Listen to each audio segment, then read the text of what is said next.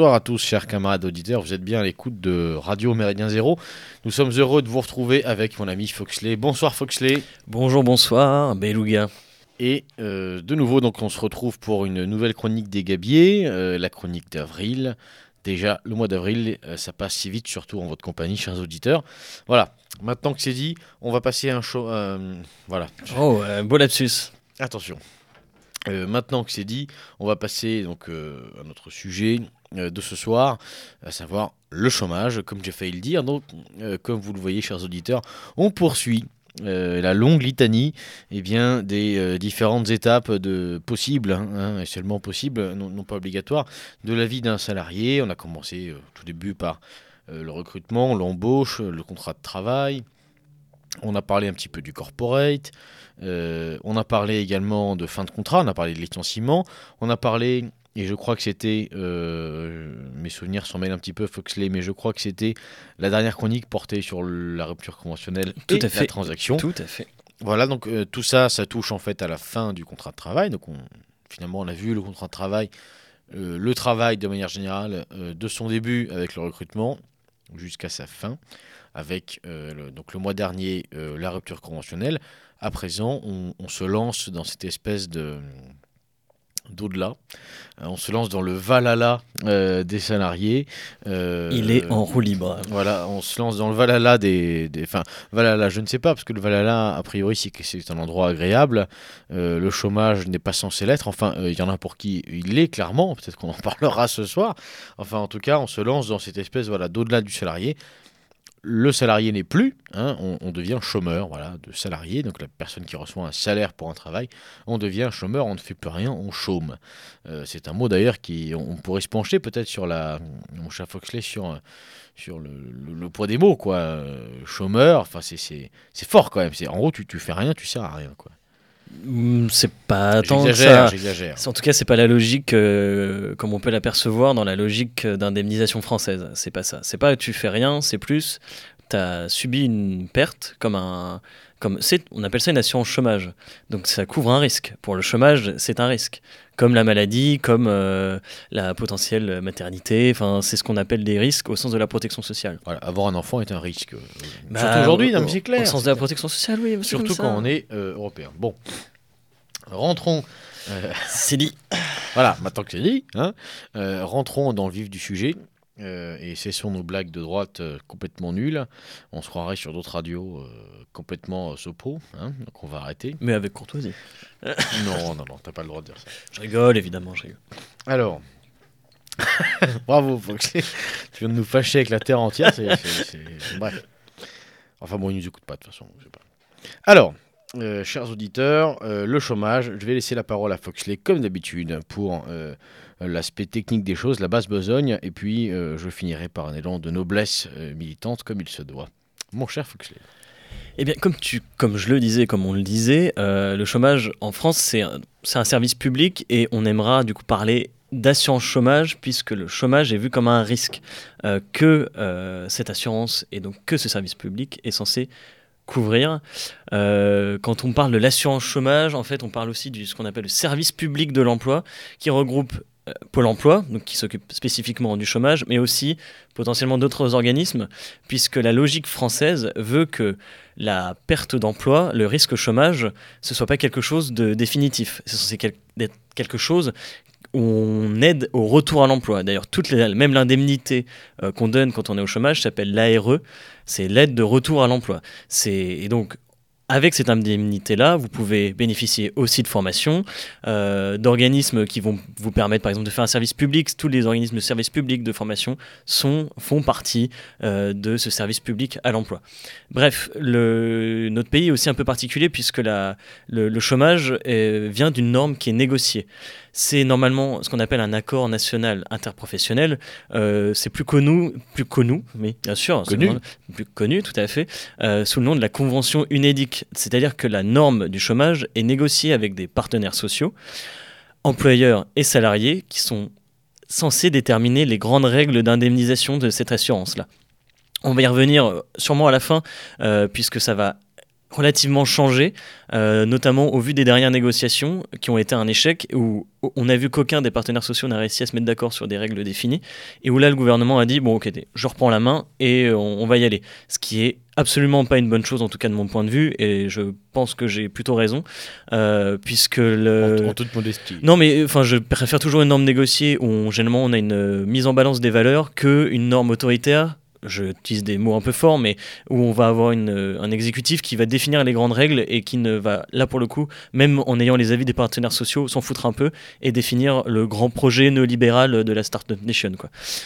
Euh, donc ça c'était pour les, ça c'était pour les, c'était pour les grandes lignes. Euh, pour être indemnisé, on va parler ici que du chômage, euh, comme je vous le disais, comme on, comme on l'a on, on l'a dit. Euh, donc on ne parlera pas évidemment de la formation et d'autres aides de retour à l'emploi, notamment l'aide à la création d'entreprises, etc. Euh, ici, Qui mériteraient et mériteront peut-être une émission. tout à fait, comme on le dit à chaque fois, on va, je pense, faire tous les sujets, mais la- effectivement. La, saison 2 est prête. Voilà. Tout à fait. Je ne vais pas rentrer non plus dans le détail du calcul de l'indemnisation du chômage. Là, encore une fois, le but, c'est de vous donner des astuces qui vont être... Alors, ça peut être notamment une des astuces qui va être aussi, pourquoi pas, pour des employeurs, mais qui est généralement pour les salariés euh, et qu'il faudra évidemment retenir. Si vous avez euh, la moindre question, n'hésitez pas à aller sur le site de l'UNEDIC, U-N-E-D-I-C, qui est donc euh, l'organisme qui gère l'assurance chômage et qui a des fiches extrêmement bien faites thématiques où vous pouvez poser vos questions à des conseillers, c'est gratuit, mais aussi vous pouvez trouver ces fiches thématiques qui répondent à la plupart des, des interrogations avec des schémas très bien faits. On n'invente rien, euh, Google euh, est votre ami de temps en temps, en tout cas ce site-là est votre ami sans aucun doute. Alors, pour bien comprendre, euh, parce que là, tu nous parles de l'UNEDIC, euh, qui n'est pas très connu, euh, je pense, du grand public. Euh, c'est pas Pôle emploi qui gère le chômage? C'est pas la même chose.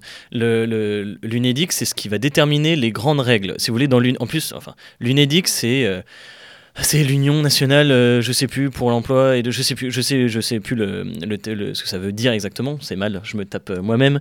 Mais le, ce qu'on appelle la convention UNEDIC, c'est ce qui règle les, c'est ce qui donne les règles de l'assurance chômage. Mais on a aussi des règlements UNEDIC, des annexes à cette convention qui vont rentrer dans le détail. Le pôle emploi, c'est vraiment le service administratif qui va gérer, euh, euh, qui va regarder si les conditions pour bénéficier de l'assurance chômage sont bien remplies. Donc ça va être des agents administratifs. L'UNEDIC, c'est autre chose. C'est vraiment euh, l'instance de négociation, j'ai envie de dire, avec les partenaires sociaux euh, et qui gère les grandes règles d'indemnisation. Donc je, l'UNEDIC, elle définit les règles, Pôle emploi, elle les applique, en gros. Officier, sous-officier. Exactement. On va rentrer dans le vif, dans le dur, dans le vrai. Euh, pour bénéficier de l'assurance chômage, il faut une durée d'indemnisation. La règle, c'est en gros, vous travaillez un jour, vous avez un jour indemnisé. On a un calcul spécifique puisqu'on a normalement des jours calendaires. Donc, euh, pour euh, 100 jours travaillés, ce qui correspond du lundi au vendredi, vous avez, euh, pour 100 jours travaillés, c'est 140 jours calendaires. On multiplie par 1,4 pour prendre en compte l'intégralité de la semaine, donc le samedi et dimanche.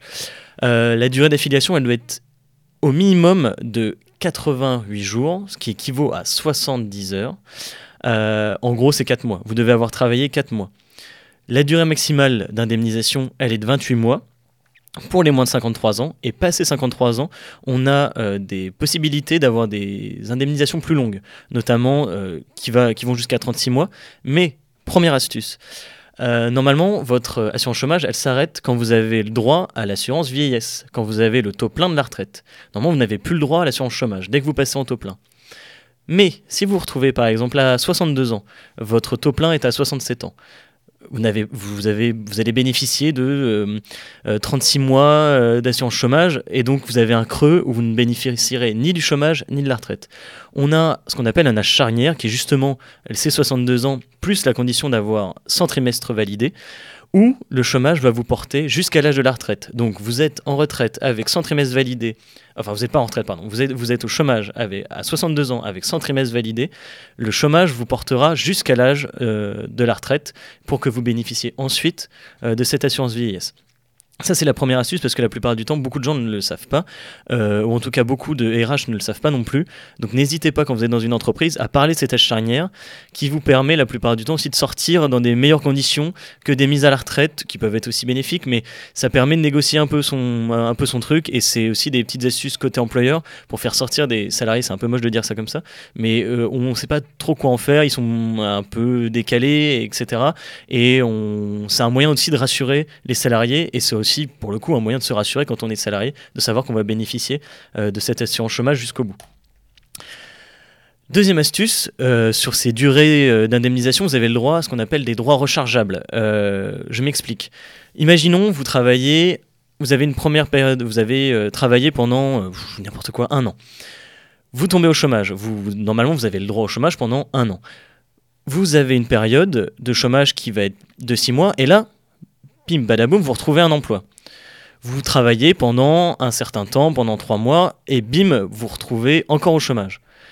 Vous, avez, vous allez pouvoir garder les droits que vous avez eu avant, donc le reliquat que vous n'avez pas utilisé, donc six mois, enfin un an moins six mois, et la période où vous avez travaillé, euh, on va dire, je n'en ai aucune idée, 4 euh, mois, 5 mois, va pouvoir se cumuler avec le reliquat qui est resté.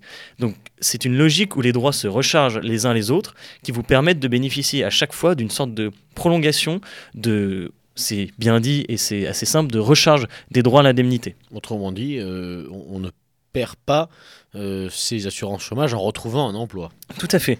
Alors, donc, de ce point de vue-là, le système encourage quand même à retrouver un emploi. Ah, tout à fait. Mais de toute façon, la logique, c'est ça. C'est la logique du système français, c'est vous ne devez pas rester au chômage. Parce que, évidemment, vous coûtez cher, comme euh, la plupart du temps, même quand vous êtes malade, quand vous êtes incapable, etc. C'est un risque.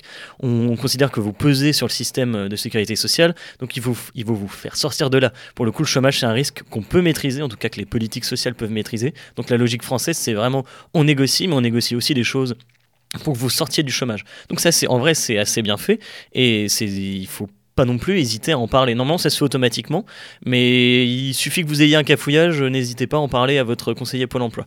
La seule limite, c'est que si vous avez, euh, vous avez les droits sont limités à 3 ans. Donc euh, vous avez retrouvé un emploi euh, pendant 3 ans, vous perdez vos anciens droits, mais bon, vous bénéficierez normalement de plus de 36 mois puisque vous êtes déjà au-dessus de la limite. seul petite, euh, petit, comment dire, euh, attention euh, à porter, c'est vous pouvez avoir des différés d'indemnisation, notamment quand vous êtes licencié et que vous avez une indemnité de congé payé, vous pouvez avoir les indemnités chômage qui sont reculées et qui vont être calculées, bon, j'ai pas le calcul en tête, mais qui sont reculées jusqu'à temps, jusqu'à que vous ayez épuisé votre indemnité congé payé et ensuite vous toucherez le chômage. Ça c'est aussi à retenir, puisque des fois on s'étonne de ne pas avoir tout de suite le chômage ou avoir que une fois que le délai de carence est passé de 7 jours, on n'a pas tout de suite le chômage. Non, des fois c'est normal, c'est parce qu'il faut épuiser d'abord ces indemnités de rupture qu'on a eues euh, à la fin de notre contrat de travail. La deuxième condition, euh, et une des conditions euh, pour bénéficier de l'indemnité de chômage, c'est d'avoir perdu involontairement son emploi. Donc c'est du fait que ce ne soit pas de votre volonté. Un licenciement, qu'il soit pour n'importe quel motif, donc même un licenciement pour faute lourde, vous bénéficiez du chômage. Même celui-là. Même celui-là. C'est-à-dire qu'on ne va pas euh, prendre en compte votre culpabilité euh, potentielle, notamment sur une faute lourde, ou euh, votre l'intention que vous avez eue au moment de, de votre faute. On s'en fout de ça. Vous avez perdu involontairement votre emploi. Vous touchez le chômage. C'est pareil, c'est assez protecteur. Pareil à la fin d'un CDD. Pareil à la fin d'une rupture conventionnelle. Des fois, on peut penser que la rupture conventionnelle n'est pas une, comme c'est négocié avec son employeur, ce n'est pas une perte involontaire. On a une petite euh, dérogation. La rupture conventionnelle, c'est bon. Donc normalement, à l'inverse, la démission n'est pas une perte involontaire de son emploi, donc on n'a pas le droit au chômage. Là encore, quelques astuces. On a le droit malgré tout à ce qu'on appelle les démissions légitimes. Euh, notamment. Typiquement la, mutation de l'époux. Exactement. Tu m'as enlevé, tu m'as enlevé l'exemple que je voulais donner. mais c'est par exemple aussi, ça peut être pour fuir, par exemple, un exemple qui n'arrive pas forcément souvent, mais de, pour reprendre, euh, démissionner, pour reprendre un, CDI par exemple, et vous avez d'un coup euh, l'employeur qui rompt le contrat. Euh, vous bénéficiez là aussi du chômage. C'est des démissions qui sont particulières, il y en a toute une tripotée. Pareil, allez sur le site de l'UNEDIC si jamais vous avez un doute. petite nouveauté sur ces démissions légitimes, la loi Avenir professionnel dont on vous a parlé dans les différentes, dans les, nos précédentes chroniques, a créé une, une nouvelle démission légitime attendez encore un peu parce que les décrets sont pas sortis, mais en tout cas c'est directement dans les tuyaux et c'est sûr ça va être fait, euh, où on peut pour création d'entreprise démissionner. Il faut que quand même aller voir d'abord le pôle emploi, il faut monter un projet, il faut que le projet soit solide, et il faut avoir au minimum travaillé 5 ans euh, en tant que euh, avoir cotisé 5 ans donc avoir travaillé 5 ans en tant que salarié. maintenant l'indemnisation elle sera limitée à 6 mois mais c'est toujours une astuce à prendre, notamment quand vous avez des volontés de dire ah, j'ai un peu peur de, quitter mon emploi, j'ai un, un peu frileux, euh, je sais que pendant euh, six mois, je vais, en tout cas, pendant un moment, je vais rien toucher parce que le temps que mon entreprise démarre, etc. Vous pouvez bénéficier euh, du chômage. on parlera pas du calcul de l'indemnité puisque normalement on prend un salaire de référence qui est calculé sur les 12 mois que vous avez perçus avant la rupture du contrat de travail. On s'en fiche un peu, mais sachez que vous bénéficiez généralement de c'est environ 60% de ce que vous touchiez avant. En gros, c'est à, l'appel. Autre astuce, vous pouvez euh, cumuler un salaire, donc un travail et des indemnités chômage. J'entends souvent dire que euh, on peut pas faire les deux, c'est et, ou alors que si on travaille, on va me baisser mes indemnités. Oui, on va baisser vos indemnités, mais en fait on a un plafond qui va s'appliquer. Euh, en gros, c'est votre salaire, ce, ce, fameux salaire de référence qu'on prend pour calculer votre indemnité normale. On va le multiplier par 30,2, ce qui va nous donner un plafond. On va ensuite prendre votre indemnité et votre salaire. Euh, je vous dis n'importe quoi, vous avez un plafond à 30 000 euros, votre indemnité euh, est de 2 euh, 000 euros. vous avez, ce qui est faux parce que les calculs sont évidemment pas bons si je prends cet exemple-là, mais c'est pour, c'est pour votre imaginaire. vous touchez un salaire qui est de 1000 euros, vous restez dans le plafond, vous toucherez 1000 euros. Donc vous bénéficiez encore de l'assurance chômage, plus de votre potentiel salaire. ça peut être un petit, par exemple, c'est très bien quand vous voulez faire un petit job en plus des indemnités chômage, le temps de retrouver quelque chose de plus stable. Euh, quand on, a des enfants à charge, etc., c'est toujours bien d'avoir euh, un complément de revenu comme ça. Oui, et puis ça, fait du bien en moral aussi, hein, de, retravailler, de, de nouveau avoir des collègues, enfin bon, de, se remettre un peu dans, dans, le circuit, et ça nous rend plus attractifs aussi, dans le cadre d'un recrutement, de dire, bon ben voilà. Là, je fais un travail alimentaire, bon, le mec qui a, un peu l'écro, euh, plutôt que, effectivement, le chômeur. Quoi. Tout à fait. Alors j'en ai déjà fini pour mes astuces. On essaie de faire des chroniques un peu plus rapides parce que, en tout cas, j'en ai fini des astuces. N'hésitez pas à aller sur le site de l'UNEDIC. Juste petit point d'actualité, euh, comme je vous le disais, euh, à la base, les règles d'indemnisation du chômage, elles sont négociées. Euh, on a eu des négociations, en tout cas, la convention UNEDIC devait être renouvelée euh, on a eu beaucoup de partenaires sociaux, enfin beaucoup de partenaires sociaux en fait, tous les partenaires sociaux. Il euh, n'y en a aucun qui a réussi à se mettre d'accord sur les règles euh, qu'on devait mettre en place. Notamment, ça a été impulsé par le gouvernement, comme quand je parlais Startup Nation, c'est vraiment ça. On a une volonté de logique néolibérale qui se grève sur le chômage, où ce n'est plus vu comme un risque, c'est clairement vu comme une charge pour l'intégralité de la société et même comme forcément néfaste euh, pour le salarié. On sait que des fois les périodes de chômage c'est aussi des périodes de remise en question, de savoir ce qu'on voulait faire. Est-ce qu'il y a des gens qui, par exemple, suivre un conjoint, euh, ça reste une démission euh, légitime? Pourquoi remettre forcément ça en cause? En tout cas, le, le gouvernement n'a pas laissé passer ça. On est rentrer dans une période de, de, crispation entre les partenaires sociaux et le gouvernement.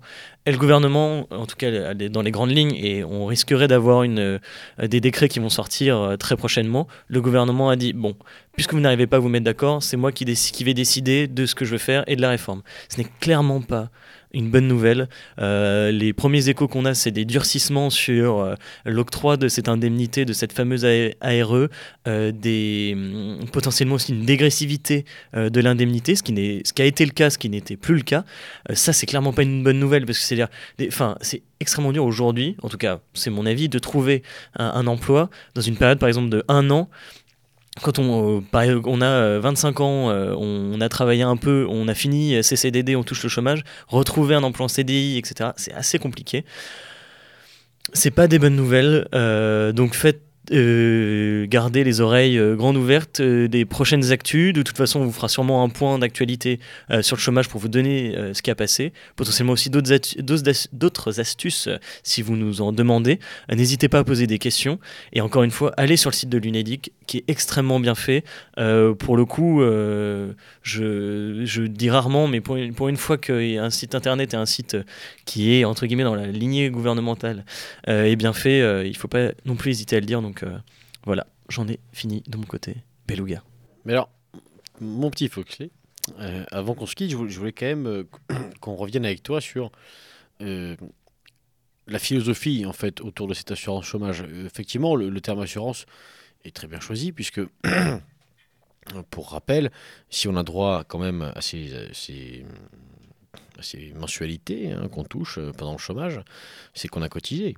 Avant, enfin, ça tombe pas du ciel puisque euh, en fait, dans le discours ambiant aujourd'hui, on entend souvent parler de euh, des méchants chômeurs de longue durée, etc. D'accord, mais enfin, moi, il y a quelque chose que j'ai jamais compris, c'est si j'ai cotisé pendant 30 euh, ans, pourquoi est-ce qu'au bout de 28 mois, j'ai plus droit à rien? Et donc en fait, on, est, on, est dans une, encore une fois, avec le, poids des mots, la, force des mots, on est euh, cette espèce de novlangue, hein, euh, pour, pour, faire référence à l'excellent travail de, de Polémia, euh, cette espèce de novlangue employée là dans le cadre de cette relation entre le gouvernement finalement et les citoyens à travers le chômage, elle est très puissante parce que ça met le chômeur vraiment dans une situation de profiteur. Et nous autres, hein, chers camarades de la famille de pensée, on a tous déjà eu, et très honnêtement, moi le premier, euh, cette pensée qui consiste à dire, de toute façon, le chômage, ça profite euh, exclusivement aux autres, jamais euh, aux, gens de, notre peuple. Donc, après tout, qu'ils le suppriment, qu'ils l'abaissent, tant mieux, bien fait pour leur, bien fait pour leur gueule. Bon, c'est vrai, mais il n'empêche que ça arrive aussi de se retrouver dans la panade. Et encore une fois, tout ce qu'on peut leur prendre, il ne faut pas se gêner, quoi. et puis surtout, on cotise pour ça on cotise. Voilà. Moi, euh, à titre personnel, euh, j'exerce une activité où je suis indépendant, donc je paye l'URSSAF, euh, moi j'ai droit à rien. Donc tout l'argent que je donne, voilà. Foxley me fait un bras d'honneur, mais c'est exactement ça. Je vois pas de quoi tu parles. Tout l'argent que, je donne, eh ben, c'est reversé derrière dans le chômage, dans la sécurité sociale. Bon. Il y a des gens qui payent pour ça. Et bien souvent, ce sont des gens de notre bord. Donc cet argent-là, que l'État distribue encore un petit peu, euh, il faut y aller, quoi. Il faut le prendre. Donc ça, c'est un premier point. Deuxième point, d'où l'importance des astuces euh, délivrées euh, par Fauclé ce soir. On, vous a épargné, évidemment, hein, les, les, trucs les plus bateaux que tout le monde sait. Hein. au bout de combien de temps il faut arrêter de travailler, machin. Bon, ça, c'est vraiment des trucs, passez-moi l'expression de maghrébin. d'éleveurs de, de chameaux, quoi. Enfin, je peux pas le dire autrement. C'est vraiment des trucs de gagne petit. Non, on s'est juste intéressé aux mécanismes et aux idées conçues. Euh, je suis sûr que bien d'entre vous, ce soir, ont découvert que, malgré tout, dans le cadre d'une émission, il est possible euh, d'arguer certaines choses. On peut se débrouiller à prouver que son conjoint a été muté, on peut se débrouiller pour pas mal de choses. Je pense qu'il y a un truc maintenant avec le harcèlement, ils ont dû rajouter ça, si c'est pas fait, ça va l'être. c'est pour les, par exemple, je crois que je sais plus si je l'ai donné, mais par exemple, si vous euh, voulez fuir des violences conjugales, voilà. typiquement, mais c'est des cas, c'est un peu des, c'est effectivement des cas extrêmes. Il y a d'autres cas qui sont plus simples de l'émission, euh, et ça permet aussi de laisser un peu de temps, hein, de se laisser une, une, sorte de coussin de sécurité. je te coupe et après je te laisserai continuer. Mais cette logique-là de, que tu disais, de, on est vu comme une charge, dans les prochaines réformes qui vont arriver, notamment la réforme des retraites, euh, ne vous détrompez pas. Déjà, c'est déjà arrivé. Par exemple, pour les retraites complémentaires, Arco, il y a une fusion. Euh, la perte est énorme et la logique, c'est on veut clairement dégraisser la bête au maximum pour que vous alliez vers des organismes privés, un peu à l'américaine. Et bizarrement, quand on regarde après au niveau politique, alors ça fait un peu théorie du complot à 3 francs, mais bon, quand même, qui sont les, les plus gros euh, liens avec, euh, par exemple, l'AXA Oui, bah, Euh, c'est etc. Castres. hein. C'est ça. C'est le Fillon à Macron qui Mais- a financé tout le monde. Bon, Mais voilà. faites très attention aussi à ça. Par exemple, le- la fusion Agir-Carco, les, notamment pour des cadres, la baisse de la, de la retraite est énorme, les, les- le coût est énorme, et la retraite qui s'annonce, la réforme de la retraite qui semble être annoncée, va faire très très mal. D'où, bizarrement, on ne vous parle plus de ça du tout. Vous n'entendez plus du tout parler de ça. Quand ça va sortir, ça sent le...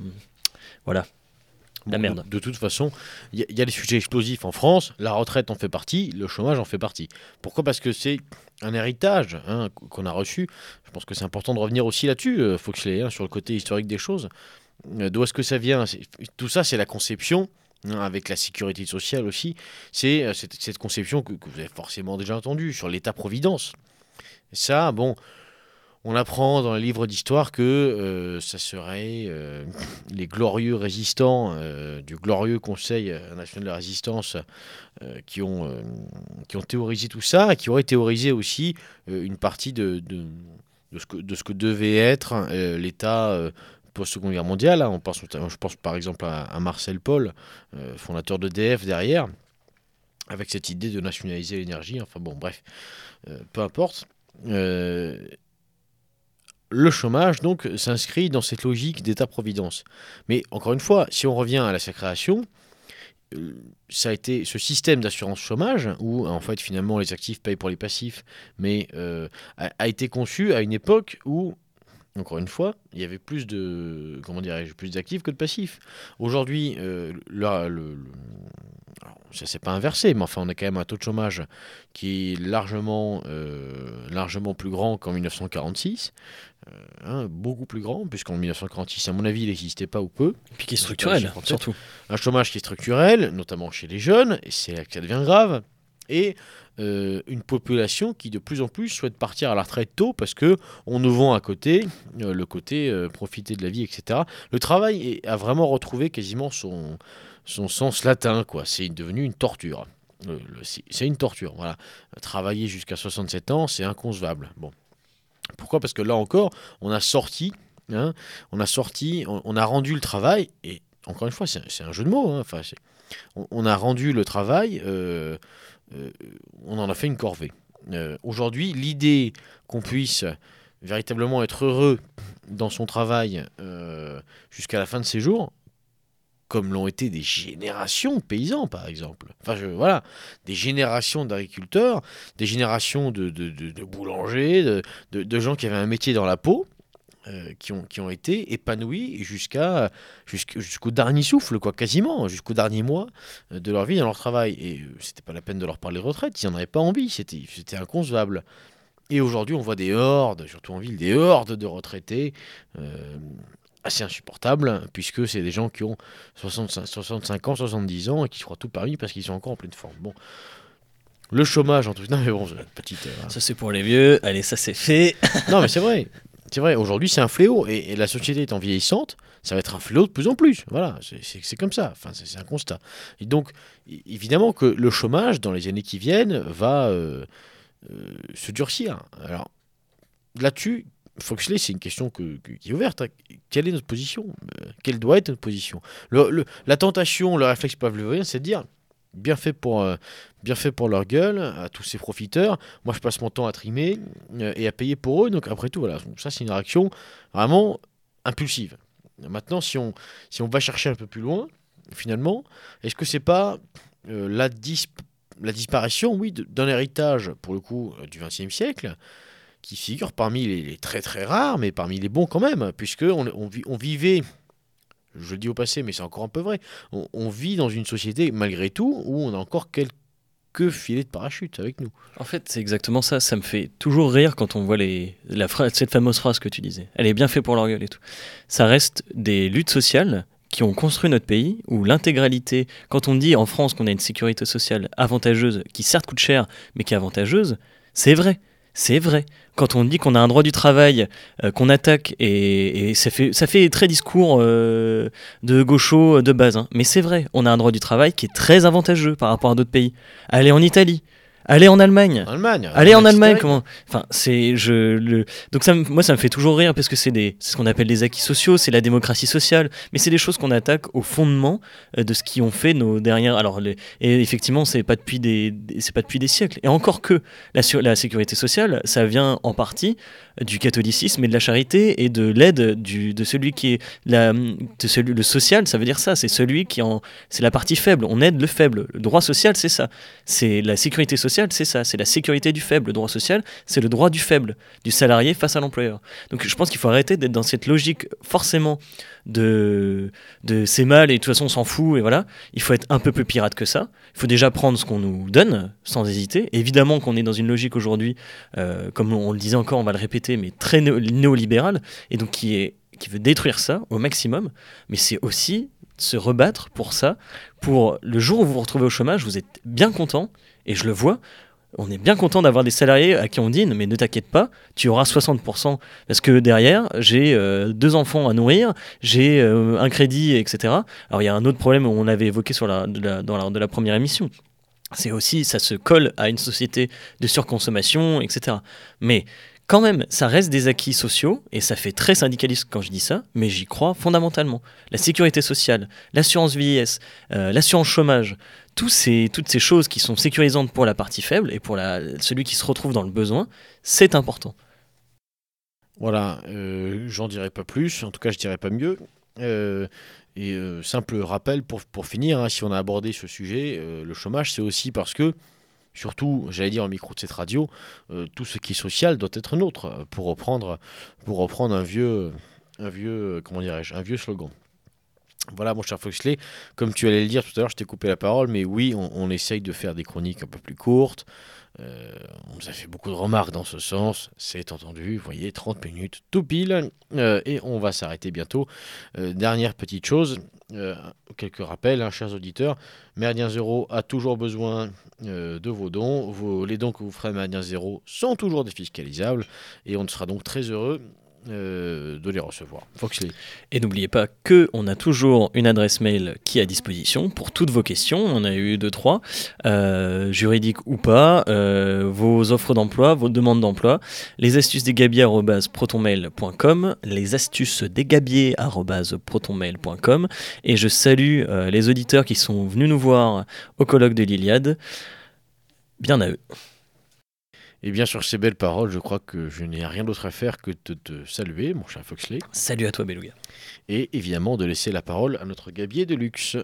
Bonsoir les amis. Je serai le président de tous les Français.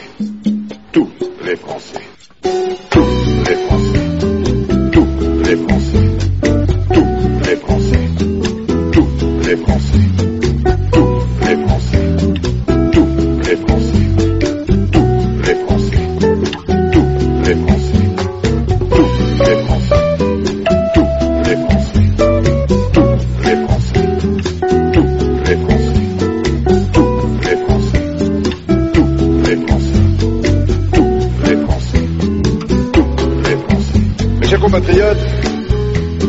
Je serai le président de tous les Français, de tous les Français.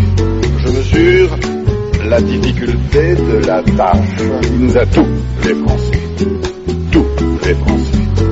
Je veux tout, tout, je veux les Français, je veux tout, tout, je veux les Français, je veux tout un État, je veux tous les Français, je veux un État, je veux un État vigoureux, un État impartial, un État vigoureux, un État exigeant, un État vigoureux, un État impartial, un État exigeant, un État je serai le président de